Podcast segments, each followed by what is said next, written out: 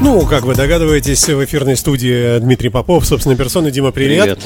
И э, сегодня у нас программа будет частично поставлена и составлена из вопросов. Есть И- вопросы? ну, и, это слушай, хорошо, целая шикарно, куча, да. блестяще. Да, Вопросы вот- это хорошо. Вот спрашивает нас, э, а, вот, э, Виктор, э, Виктор, ну, непонятная фамилия, Колд, Колдырев. Да, в общем, вопрос такой, э, что делать, если увидел и, не дай бог, провалился э, в э, промякшую яму асфальта? Ну, вот я своими словами, здесь большой такой пост.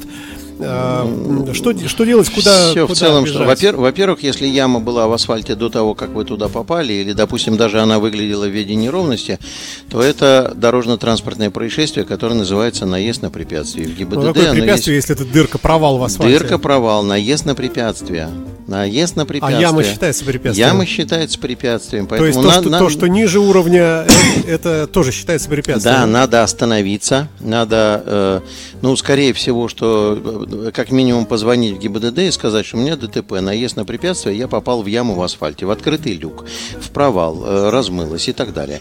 Вряд ли они поедут, вряд ли они в этом случае поедут, они, скорее всего, вам скажут, зафиксируйте все обстоятельства, приезжайте, мы вам, соответственно, дадим документ о том, что вы стали пострадавшим в результате дорожно-транспортного происшествия. Виновником этого дорожно-транспортного происшествия является обслуживающая автодорожная организация, которая должна своевременно следить и устранять все возможные как, всякие. вот как вообще производится слежка?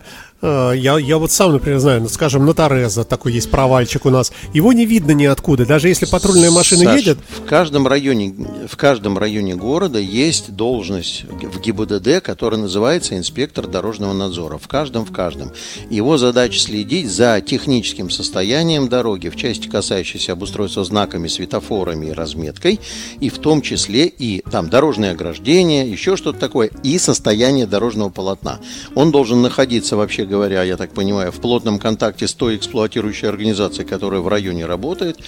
Э, Это там либо ГУДСП-центр, либо там э, еще какие-то там, их, у нас несколько в городе. И своевременно давать им предписания на устранение колейности, давать им предписания на устранение ям на дорогах и так далее. а как, тем не менее, как это мониторится? Он должен объезжать, у него в обязанностях объезд и наблюдение. Он это кто, инспектор? Инспектор дорожного надзора в ГИБДД. Это То есть его э, обязанность. это тоже ГИБДДшник? Это ГИБДДшник, это его должность, это его работа, следить за состоянием дорог в районе. То есть Прямо вот он на автомобиле и все дороги потихонечку там Да, да, да, да, да. В том числе в служебных обязанностях у него есть знать дислокацию технических средств в районе, в том числе и контролировать состояние дор- дорог и так далее. и так Тогда далее, под вопрос уже от меня. Если он увидел эту яму и видит, что она ну реально опасна, его действие, что он там звонит Я- куда-то и уезжает? Я И думаю, что он звонит, э, вызывает э, эксплуатационную организацию. Навер- Дожидается на- их? Наверное, дожидается. Я, ты хочешь, чтобы я прямо знал, как они действуют? Ну, любопытно же. Я да. не хочу делать заявлений по поводу того, что я не знаю. Я думаю, что, наверное, должен дождаться, чтобы на первом этапе, потому что мы понимаем, что заделать яму ходом, привести... Ну, поставить э, знак, поставить канистру знак, да, да. какую-то. Нет, не канистру, поставить знак, поставить ограждение, оградить эту яму, поставить знак, предупреждающий о том, что дорожные работы, подставить знак ограничения скорости, что-то, чтобы э, заставляло водителей быть внимательными. А у него это все в багажнике должно быть, да? Это должно быть не у него в багажнике, это он звонит в эксплуатирующую дорожную организацию, они приезжают и привозят. У них этого всего хватает. И после того, как они все это обставили, после этого, соответственно, он следит за тем, чтобы они в установленные сроки устранили ту или иную погрешность. Давай вернемся к человеку, который Давай. пострадал. Вот после того, как он заявил в ГИБДД, что он стал участником ДТП, а они отказались ехать и сказали ему все зафиксировать, он зафотографировал, обязательно сфотографировать метрические размеры этого провала, то есть положить какую-то палочку на края, измерить глубину, ну, хотя бы подручными средствами. Сфотографировать яму, сфотографировать повреждения на автомобиле и ехать, соответственно, в ГИБДД. После того, как получил эту бумагу, дальше он действует по гуманистическому пути, он едет сначала в эксплуатирующую организацию, приходит им и говорит, ребята, у вас на дороге э, нехорошо, я пострадал от того, что у вас на дороге яма, предлагаю вам в досудебном порядке урегулировать мои убытки. Вот. Если они говорят, нифига не знаем, это не убытки и так далее, И то- вообще кто-то... да, да, да, да, да, то тогда это урегулируется, соответственно, в судебном варианте. К ну, сожалению, ну, вообще да. Марокко. Марокко, конечно, да. Ну, как и все в нашей стране, понимаешь. Я тут сегодня столкнулся с историей про вакцинацию, веселой во всех отношениях, понимаешь. Ну, это давай это мы напоследок да. оставим, да. да. Ну, тогда дальше вопросы пошли. Вот если ты попал в ДТП, и при этом, а, вот как сегодня я видел, например, с большим сочувствием говорю, а, хороший, дорогой Мерседес наехал и проломил частично вот это вот ограждение пешеходное. Угу. Это тоже убытки города, правильно? Да, да вот да, эти вещи, да. это на кого вешается? Э, если он виноват был, не виноват. Мерседес, если был виноват, то ущерб техническим средствам организации дорожного движения тоже, ну, во-первых, по ОСАГО, по полису ОСАГО, э, восстановление технических средств организации дорожного движения как элементов обустройства дорог оплачивается. То есть, если в качестве убытков э, будет заявлено, что он там поломал ограждение или сбил светофор или знак, то ремонтные работы оплачиваются. Там Марокко, правда, потому что нужно сметы на восстановительные работы затребовать, потом делаются большие глаза. А сколько может стоить? Ну, примерно. Грубо. Ограждение? Ну, ограждение или знак сбил, а, а, а, знак э, восстановить будет стоить 1020, э, если один Это знак. вот эта металлическая труба, и на ней труба, висит... Труба, фундамент, знак, выкопать старый, раскопать яму, подсыпать щебень, установить новый, за, заделать. Если это в асфальте, то это, соответственно, еще и асфальтировка, как понимаешь. Вот. Если сбил светофор, то там восстановительные работы могут быть самые разные, понимаешь? Допустим, ты сбил светофор, вырвало кабель, что-то где-то перемкнул, стрельнуло и погорел контроллер. И тогда ты отправляешься на несколько сотен тысяч рублей. Если ты просто уронил светофор, но он даже, будучи стойким оловянным солдатом, продолжал работать... А, такое часто, кстати. Такое да. часто бывает, потому что они выносливые, понимаешь, сейчас. То в этом случае, наверное, это ограничится несколькими десятками тысяч. Там 50, 60, 70 до 100 тысяч. Если работать перестал, может быть все что угодно, потому что трехцветная светофорная светодиодная голова 80 тысяч стоит. Поэтому тут, если ты ее разбил, поломал, и она невозвратно уничтожена, то она стоит 80 тысяч. Таким образом, а, вот мы едем, накатываемся на хорошей скорости, светофор впереди там где-то далеко, нажимаем тормоз, тормозов нет и у тебя выбор, либо въехать в какой-нибудь старенький э, «Жигули» или, в, или в светофор. Старенькие «Жигули» чтобы... дешевле. Старенькие «Жигули» кратно дешевле, чем поломать оборудование светофорного объекта, это точно, сто пудов. То есть это лайфхак такой, это надо конечно, иметь в виду, что... Конечно, да. Технические средства организации дорожного движения, друзья, стоят дорого, и это не потому, что э, кто-то где-то задирает э, цену намеренно. Дело в том, что если вы по посмотрите, сколько их на дороге, то вы поймете, что это все мелко серийка или вообще штучное, штучное производство. То есть в начале года э, дирекция по организации дорожного движения у компании-производителя э, светофорных контроллеров заказывает контроллеры поштучно там, на, на новые стройки 20-25. Понимаешь, то есть это не опыт, не серия, а это маленькое количество людей в кустарном достаточном варианте производит эти устройства. Э, которые конфигурируются под каждый конкретный отдельный адрес. Поэтому они стоят довольно дорого. И поэтому врезаться в наши конструкции... Ну вот в пешеходное ограждение давайте, валяйте. Там, во-первых, это не наше теперь. Это комитета по благоустройству. А во-вторых, там как раз дешевенько довольно-таки оно стоит. Там одна секция, по-моему, что-то 3 тысячи стоит э, двухметровая. Поэтому там, ну, еще по-божески, Там да. бюджетненько, да. Угу. А вот еще вопрос у нас. Э, если запарковался на месте для инвалидов? 5 тысяч штраф задержание транспортного средства, что тут? Кто, кто это все делает? Инспектор. И есть ли автоматические системы фиксации этого дела? Э, нет, на настоящий момент автоматических систем фиксации нету, как ни странно, грустно. Это потому, что это должно быть у нас, как ты помнишь, 29 июня произошло расслоение полномочий по парковке. Да, да, все, да, что да. касается знаков остановка запрещена и стоянка запрещена, администрирует комитет по транспорту. Делает это, кстати, успешно и гуманно, должен заметить. Я задался даже вопросом и задал вопрос, зачем вы так гуманистично лично подходите к водителям, заранее предупреждаете, куда приедут эвакуаторы. Ну, они говорят для того, чтобы потом в суде было меньше вопросов. Мне не говорили, что здесь увезут. А вот все остальные нарушения правил дорожного движения, связанные с остановкой, стоянкой, это э, нарушения, которые должно администрировать ГИБДД. Либо в виде штрафа, если водитель есть на месте, либо, соответственно, задержание транспортного средства. Там я говорил о том, что э, запросто может так статься, что по остальным нарушениям сейчас администрирование резко пойдет вниз, в том числе и по инвалидам, потому что эвакуаторы вместе с передачей полномочий перекочевали в комитет по транспорту. Так, у ГИБДД да. эвакуаторов осталось своих там чутка совсем немного, мало и так далее. Но вот парковка на месте для инвалидов, задержание транспортного средства и, соответственно, вас увозят. Ну, парковка для мест, на местах для инвалидов страшнее, чем просто парковка в неположенном месте? Или, да, или... штраф 5 тысяч. Штраф-то 5 А в неположенном три, месте? Три. Там три, а здесь пять. Кроме этого, вот было бы здорово, конечно, приподнять эту завесу тайны э, правового беспредела, который есть в Москве и которого, к счастью, нет в Питере. Потому что Москва, э, напомню, славится своим правовым нигилизмом, беспределом и правовой глупостью, о чем не перестаю говорить. Значит, э, в Москве созданы реестры транспортных средств инвалидов, которые перевозят и обслуживают. Я много раз выступал То есть, на тему соответственно, том, номерной знак Номерной знак какому-то инвалиду и так далее. Это чушь и ахинея полная, это против правил, против Конституции, против прав и свобод людей, потому что огромное количество людей, которые ему могли помочь инвалиду добраться до какого-то присутственного места, теперь не могут, потому что его нет в этом реестре. И правила дорожного движения и Конституция ничего из этого не предполагают. У нас для того, чтобы вас не увезли с места инвалидов, нужно иметь всего лишь размещенный на лобовом стекле вот этот самый знак желтый инвалид, при этом э, никого не интересует, каким образом он получен в социальном учреждении или вы его купили в магазине, потому что Санкт-Петербург, в отличие от Москвы, живет по правилам дорожного движения Конституции Российской Федерации. Слушай, давай вот на этой фразе э, музыкальную паузу поставим, уж больно красиво давай. это прозвучало, давай. что Петербург хоть... Э, да, в отличие да, от Москвы. Город революции. Да. Значит, большой, да. Э, подводя... Петербург подводя, лучше Москвы. Да, да, Петербург лучше Москвы, но когда вы, то есть вы можете встать на место для парковки для инвалидов, поставить этот знак, никто к вам не будет придираться, что вы в реестре, не в реестре, потому что это все противозаконно. Все реестры это нарушение Конституции Российской Федерации, прав и свобод граждан и всего остального.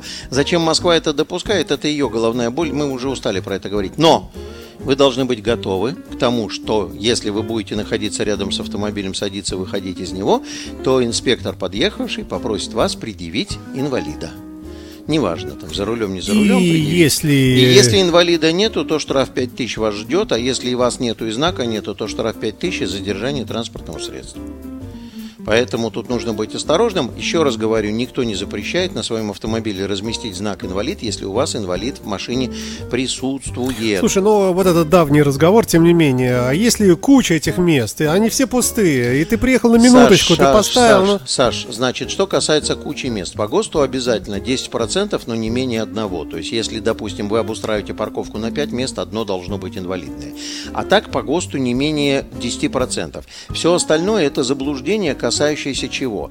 Это заблуждение, касающееся того, кто именно инвалид. Речь не идет об инвалидах, которые без ног, без рук и так далее.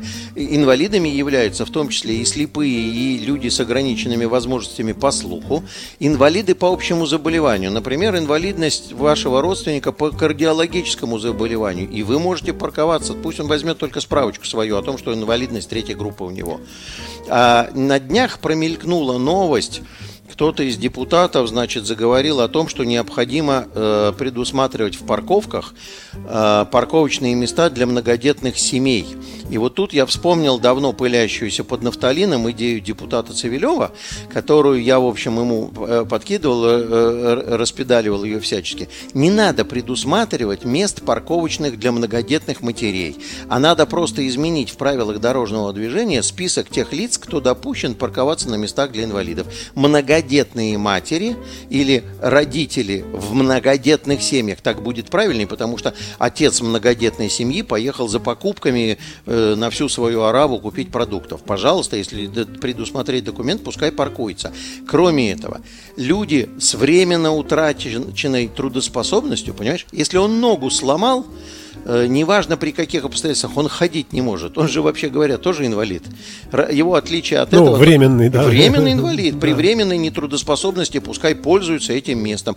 А также беременные женщины на поздних сроках. Допустим, там 3 или 4 месяца справка будет о беременности, пожалуйста. Как ну, бы. который тяжело ходить, да. Да, тяжело ходить, тяжело дышать, в принципе, спину ломит и так далее. Но помнишь, ты говорил, что изменения в ПДД это изменение вообще всего там целого Значит, прямо блока. да, да, да То значит, просто вот запятую поставить. Три и- недели назад, три недели назад ГИБДД предприняла очередную попытку преодолеть постановление 2467.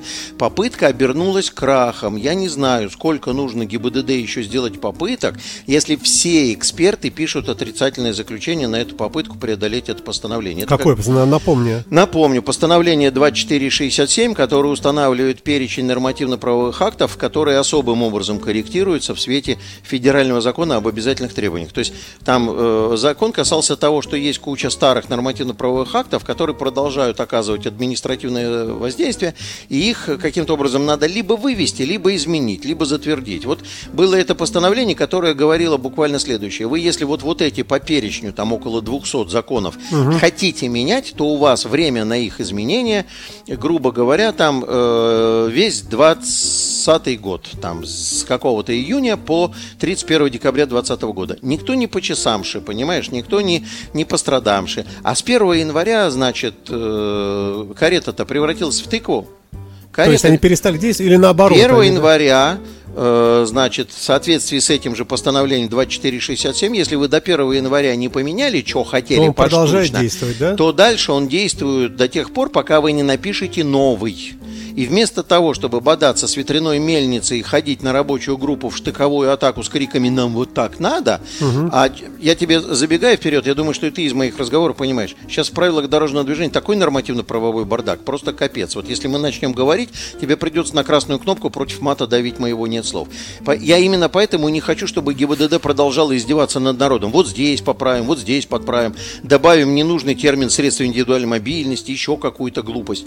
И теперь они должны сесть и вместо того, чтобы тратить время на бодалки с рабочей группой и вдумчиво выписывать новый текст правил дорожного движения и заходить новым постановлением. Слушай, а в чем проблема? Ну, ну, ты нанял ты двух, трех, четырех экспертов, э, дал им задание в течение месяца, ребята, спокойно, Э, не Значит, перепишите. вот- смотри, во-первых, двух, трех, четырех экспертов, наверное, мало, человек 20 было бы в самый Ну раз. хорошо, выделить бюджет под это дело, посадить их, пусть Бю- работают. Бюджет небольшой надо было бы под это дело выделить тоже. Кого считать экспертами, понимаешь? У нас сейчас такая ситуация с экспертами. Вот я буквально пришел к тебе сейчас, за час до этого был в прямом эфире общественного телевидения России. К сожалению, меня поздно включили.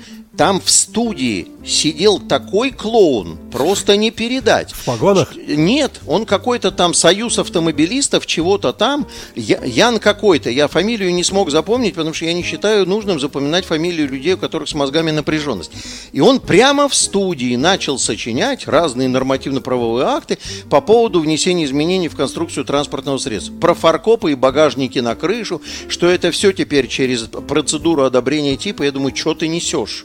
Ты сам-то открывал техрегламент или только шапочку прочитал? Самое главное, человек не знает, что у нас, э, значит, э, ГОСТ, э, мы с тобой, по-моему, про это говорили, ГОСТа в правилах дорожного движения по-прежнему старый вписан. То есть новый вступил в действие, а в правила вписан старый. Поэтому ничего из этого. Ты расскажи людям почестнее, как должно быть. Нет, он говорит, вы чего? Вы там все-все-все должны, все переделки, там, э, там фаркоп поставил на автомобиль, багажник на крышу. Если вы его сняли, то вы вмешались в конструкцию. Думаю, где тебя сделали это? Вот это, понимаешь? Поэтому вопрос, кого назначить экспертами, это вопрос еще такой себе. Эксперты, э, ну, с кем вот я в круге общаюсь, мы все люди такие, с очень большим процентом самолюбия, которые не хочется никак обижать. И у каждого есть в загашнике что-то заветное, что он хочет изменить в правилах дорожного движения. У меня этого заветного очень много, я уже несколько раз выписывал почти полными текстами, но люди в ГИБДД, они э, мыслят по-другому. У них нет проблем, они не знают, что в правилах дорожного движения куда ни плюнь пробел, понимаешь? Вот я тебе могу сказать, смотри, вот железный пробел ближе... А, еще, еще по поводу экспертов прислала мне наша одна твоя, э, твоя слушательница, не та, которую ты ко мне направил, прислала видео с ДТП с мотоциклистом. Где мотоциклист едет по одной проезжей части с автомобилем, разделительная полоса, мотоциклист едет прямо, и на пешеходном переходе автомобиль решает развернуться от правого края налево. И она мне прислала заключение эксперта по нормативно-правовым вопросам, я думаю, Матерь Божья, инспектор правила дорожного движения 2006 года, что ли, не открывал. Он пишет о том, что, напомню, разделительная полоса, встречные едут с той стороны. Он пишет, что мотоциклист совершает обгон на пешеходном переходе, что запрещено правилами дорожного движения, и это его действие является причиной дорожно-транспортного происшествия. Эксперт в курсе, что у нас с 2006 года обгон – это маневр с выездом на сторону встречного движения. То есть по своей полосе он едет. Какой ничего обгон, ничего да? не обгоняет. И поэтому нарушение, связанного с э, требованиями, э, значит, 11, э, что там, 11.5, что ли, или 11.4, не совершается. И вот это эксперт Минюста, который правила дорожного движения не открывал. Сочинитель, понимаешь? Сочинитель. Я, я просто в шоке. При этом, при этом, значит, почему я вспомнил? водитель этого автомобиля перед выполнением разворота не занял соответствующее крайнее положение. За это ответственность предусмотрена. Это нарушение грубое, много ДТП из-за этого происходит. Хохма, в правилах дорожного движения нету термина «крайнее положение». Вот сколько должно быть, чтобы можно было сказать, ты занял крайнее положение. Все, капец, занавес. И это только одна история. Например, знак действует на ближайшее к нему пересечение проезжих частей. Термина пересечения проезжих частей нету.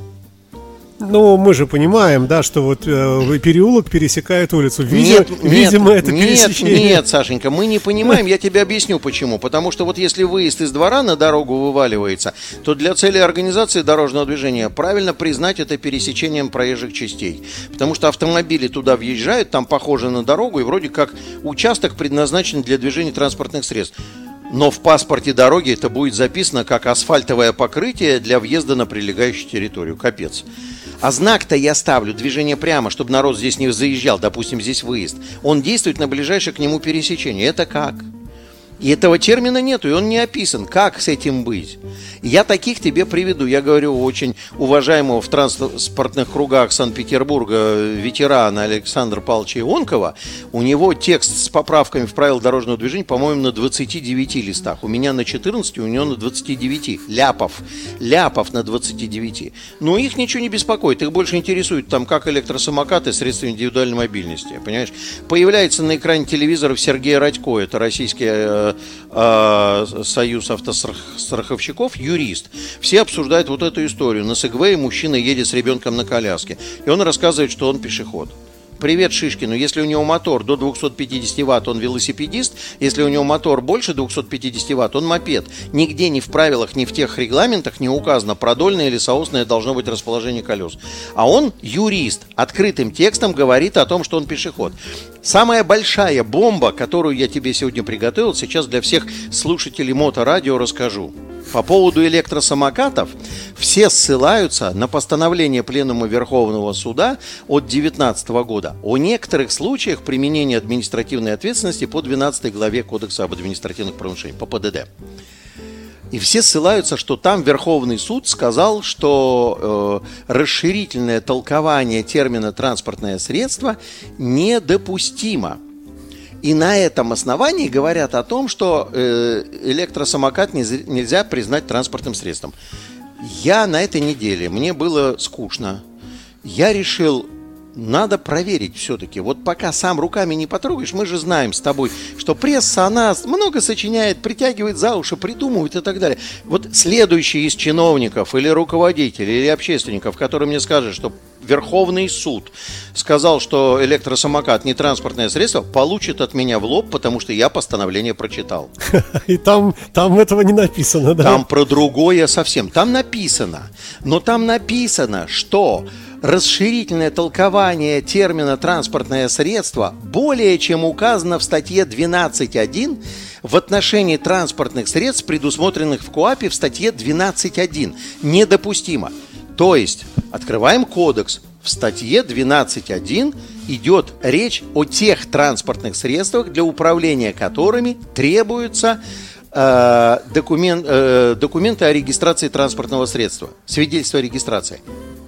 Ребята, так это самое, не мопед. Ну, к мопеду не относится, да? Нет, там, есть, э, там к, поэтому, там в примечаниях и написано, что э, статья 12.1 распространяет свои требования в отношении транспортных средств, у которых мощность двигателя более 4 киловатт.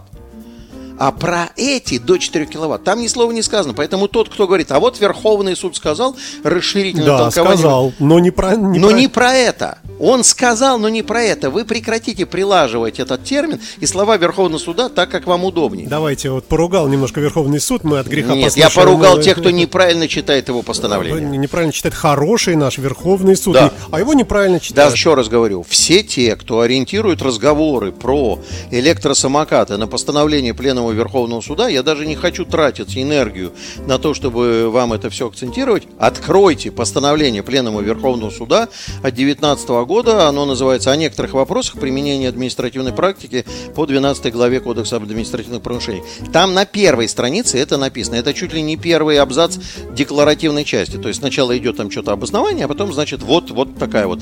И там это сказано, что расширительное толкование термина транспортного средства недопустимо в отношении транспортных средств в статье 12.1, в которой мопеды, велосипеды, гужевые повозки и прочие всякие не относятся, там более 4 киловатт. Поэтому ссылаться на это постановление Пленума Верховного Суда неприемлемо. Оно не про это, оно про другое.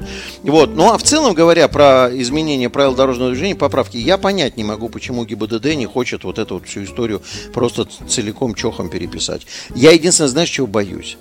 Раз уж мы заговорили про то, как выбираются эксперты про то, как выбираются эксперты, потому что я за 2-3 дня, так сказать, экспертов насмотрелся целую грядку. Я очень переживаю за то, что как раз вот пойдут э, в процесс корректировки правил дорожного движения всякого рода Ну, сейчас... будет объявлен тендер, хорошие деньги, конечно, пойдут люди. Конечно, да. пойдут люди. И это будут люди далеко не профессионального свойства, а те, которые будут удобны по своим взглядам, понимаешь? да. И это будут вот э, Шумский Александр Николаевич, который руководитель Центра пробок нет. Я последний раз под его постами э, в Фейсбуке написал э, э, из, цитата из Михаила Афанасьевича Булгакова. Вы бы почитали что-нибудь, а то, знаете, как-то совсем ничего. Ну, вы откройте книжки, учебники, почитайте. Что-то возьмите Кременца. Ну, в конце концов, Кременец, настольная книга каждого. Я понимаю, что некоторые там идеи ретроградные. Но есть канон в образе, э, значит, формулы по расчету длительности циклов регулирования, которая базируется на значениях скоростей, интервалов, разрывов, динамических габаритов транспортного средства. Это наука исследовательского свойства, которая не утрачивает актуальность с течением времени. Вот если вот эти люди попадут, значит, в корректировку правил дорожного движения, то капец стране моей. Уеду, честное слово, на море на юг.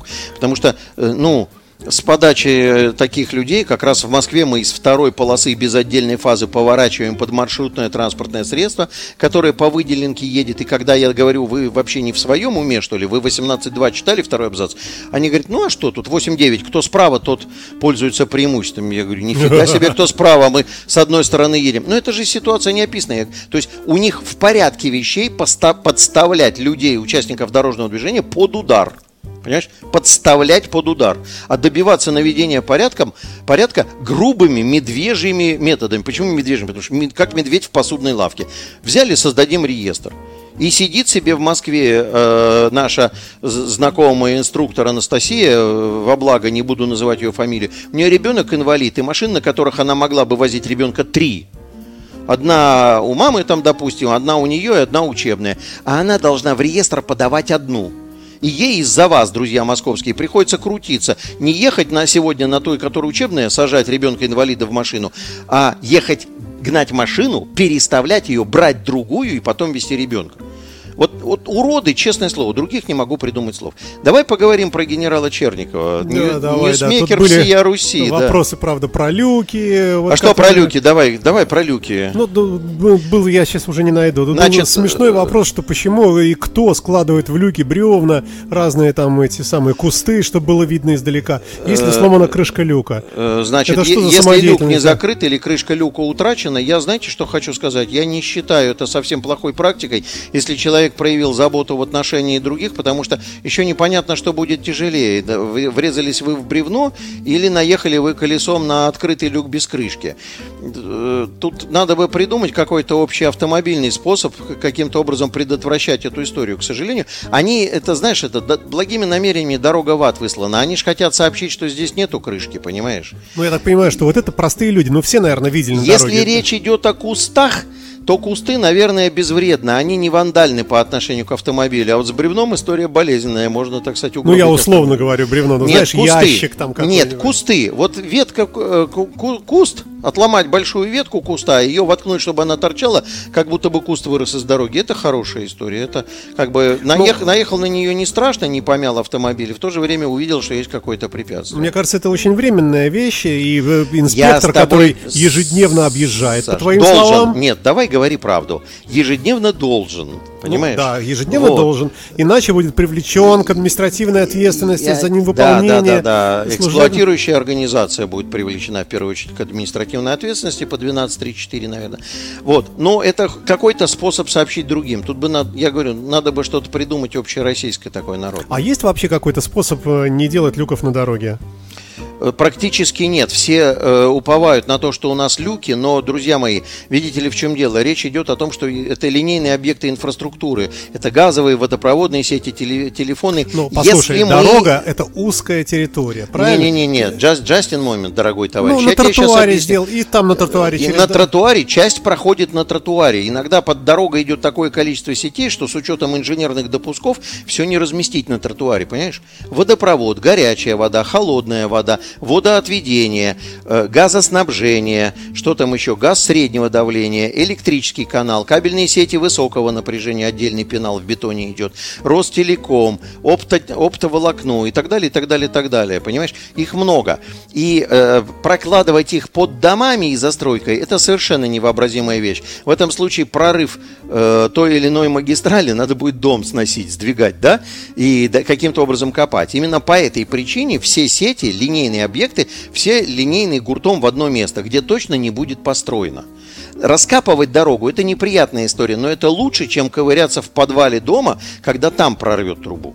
Понимаешь, там экскаватор ты не загонишь, и разобрать ты ничего не сможешь, и это гораздо опаснее. Поэтому альтернативы прокладывания линейных Ну это разве не пещерные методы какие-то? Ну сделайте вы какую-нибудь трубу такую полихлор. Сейчас, послушай, виниловую. нет, нет, подожди, сейчас поэтапно... Вечную. Она не вечная тоже, и они тоже рвутся, потому что грунты гуляют у нас, мы все-таки Питер, болото, и оно все немножко гуляет и надламывается. Но сейчас поэтапно идет гильзование труб э, ПНДшными, значит, толстыми диаметрами, пластиковыми, да, это процесс идет, э, но на то, чтобы все так было проложено, нужно время. И, честно говоря, это все равно не панацея, имею в виду. Потому то что надо просто с этим есть, э, стыки смириться. есть, понимаешь? Ну, труба длиной там 30 метров, допустим, да, одна ветка. Значит, 30 и 30, пайка стык цельной трубы не будет. В стыке прорвется все равно. Поэтому ну, это ну, другое быть. дело, что это минимизация количества вторжения. Да, это, это да. А скажи, пожалуйста, вот уже от себя. Я тут э, проехал, э, давно уже не ездил по кольцевой автодороге кусочек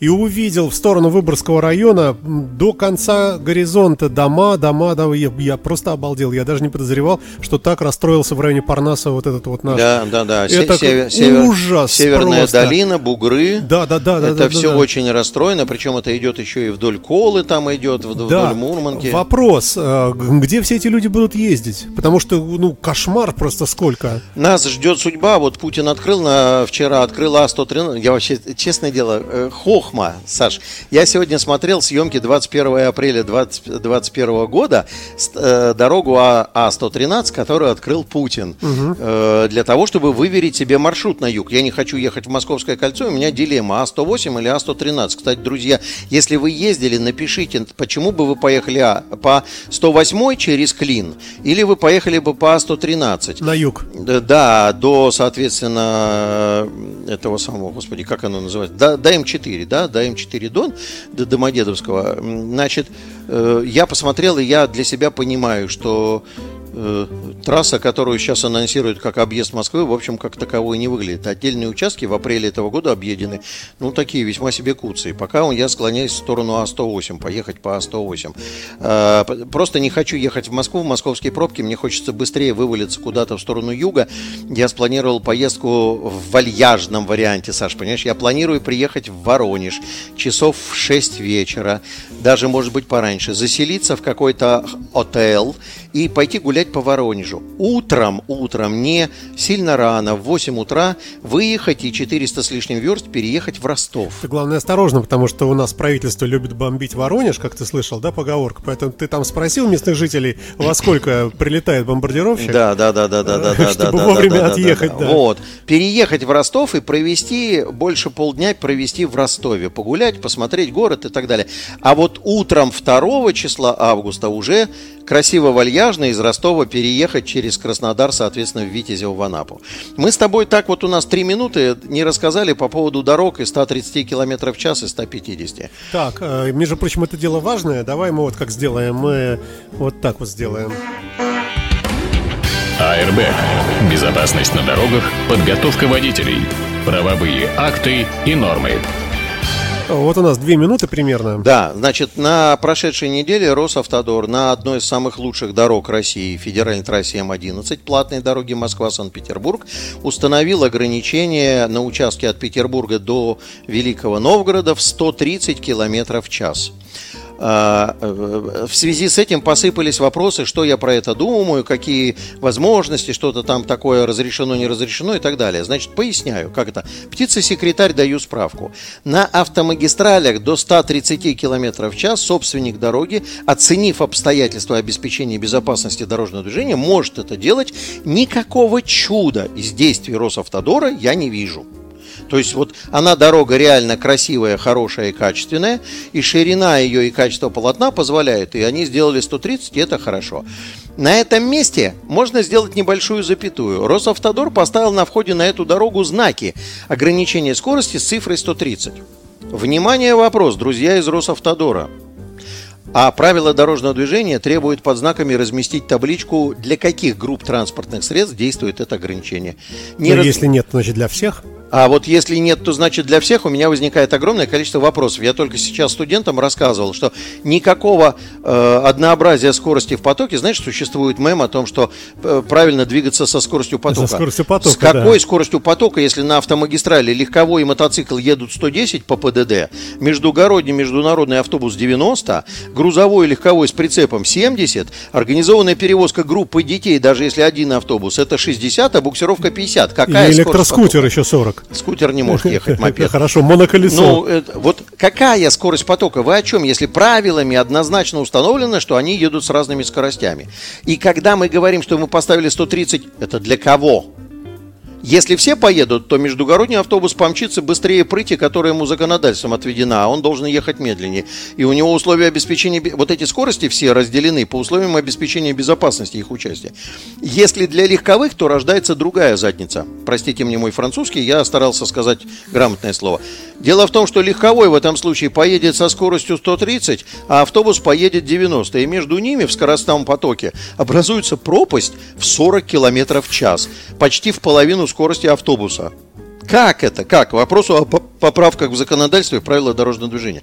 Ну, на этом фоне, значит, интересным оказалось в кавычках выступление генерала Черникова, главного ньюсмейкера ГИБДД, генерала, э, значит, полиции Михаила Юрьевича Черникова, начальник ГАИ России, который сказал, что он признает, что скоро в России появятся дороги, на которых, э, возможно, установлено будет ограничение скорости 150 км в час. Вот сказал и замолчал, понимаешь, и все. И вот дальше... И хорошо, и ушел домой, и все, ушел обедать, домой, все да. хорошо. Ты понимаешь, да. я сказал, говорю, ньюсмейкер потрясающий. Ему бы спичрайтера хорошего, ему бы цены не было бы.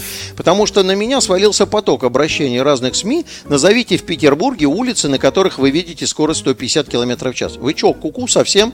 Речь идет об автомагистралях, о федеральных трассах, да еще и не о всех. Скорее всего, Михаил Юрьевич имел в виду как раз трассу М11, которая лучшая сейчас по выделке. Может быть, ее обгонит по качеству Москва-Казань и никакие другие. Не будет нигде в других, э, значит, в городах скоростей 150 км в час. Давай Это на этой печальной понимать. ноте будем прощаться На этой печальной ноте мы скажем, что по-прежнему негодую по поводу наличия гандикапа и желания ГИБДД его сохранять.